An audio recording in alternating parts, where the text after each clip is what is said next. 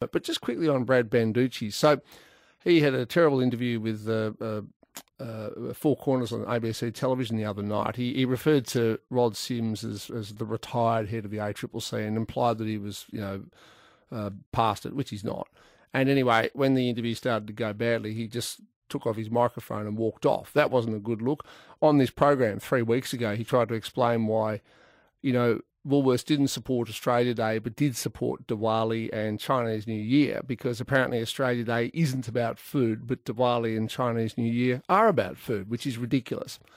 I think it's time that we, we ended this era of corporate activism in Australia, where big companies feel that they have to have a position on social issues. So, you know, whether it was gay marriage or pride marches or LGBTQI plus, or whether it's uh, reconciliation with Indigenous Australians or not celebrating Australia Day.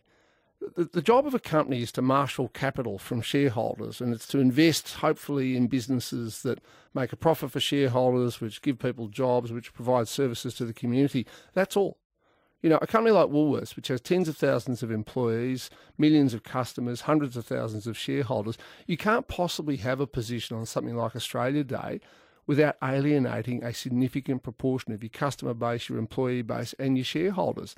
That's what's happened. Poll after poll shows that roughly two thirds of Australians want to keep Australia Day on January the 26th.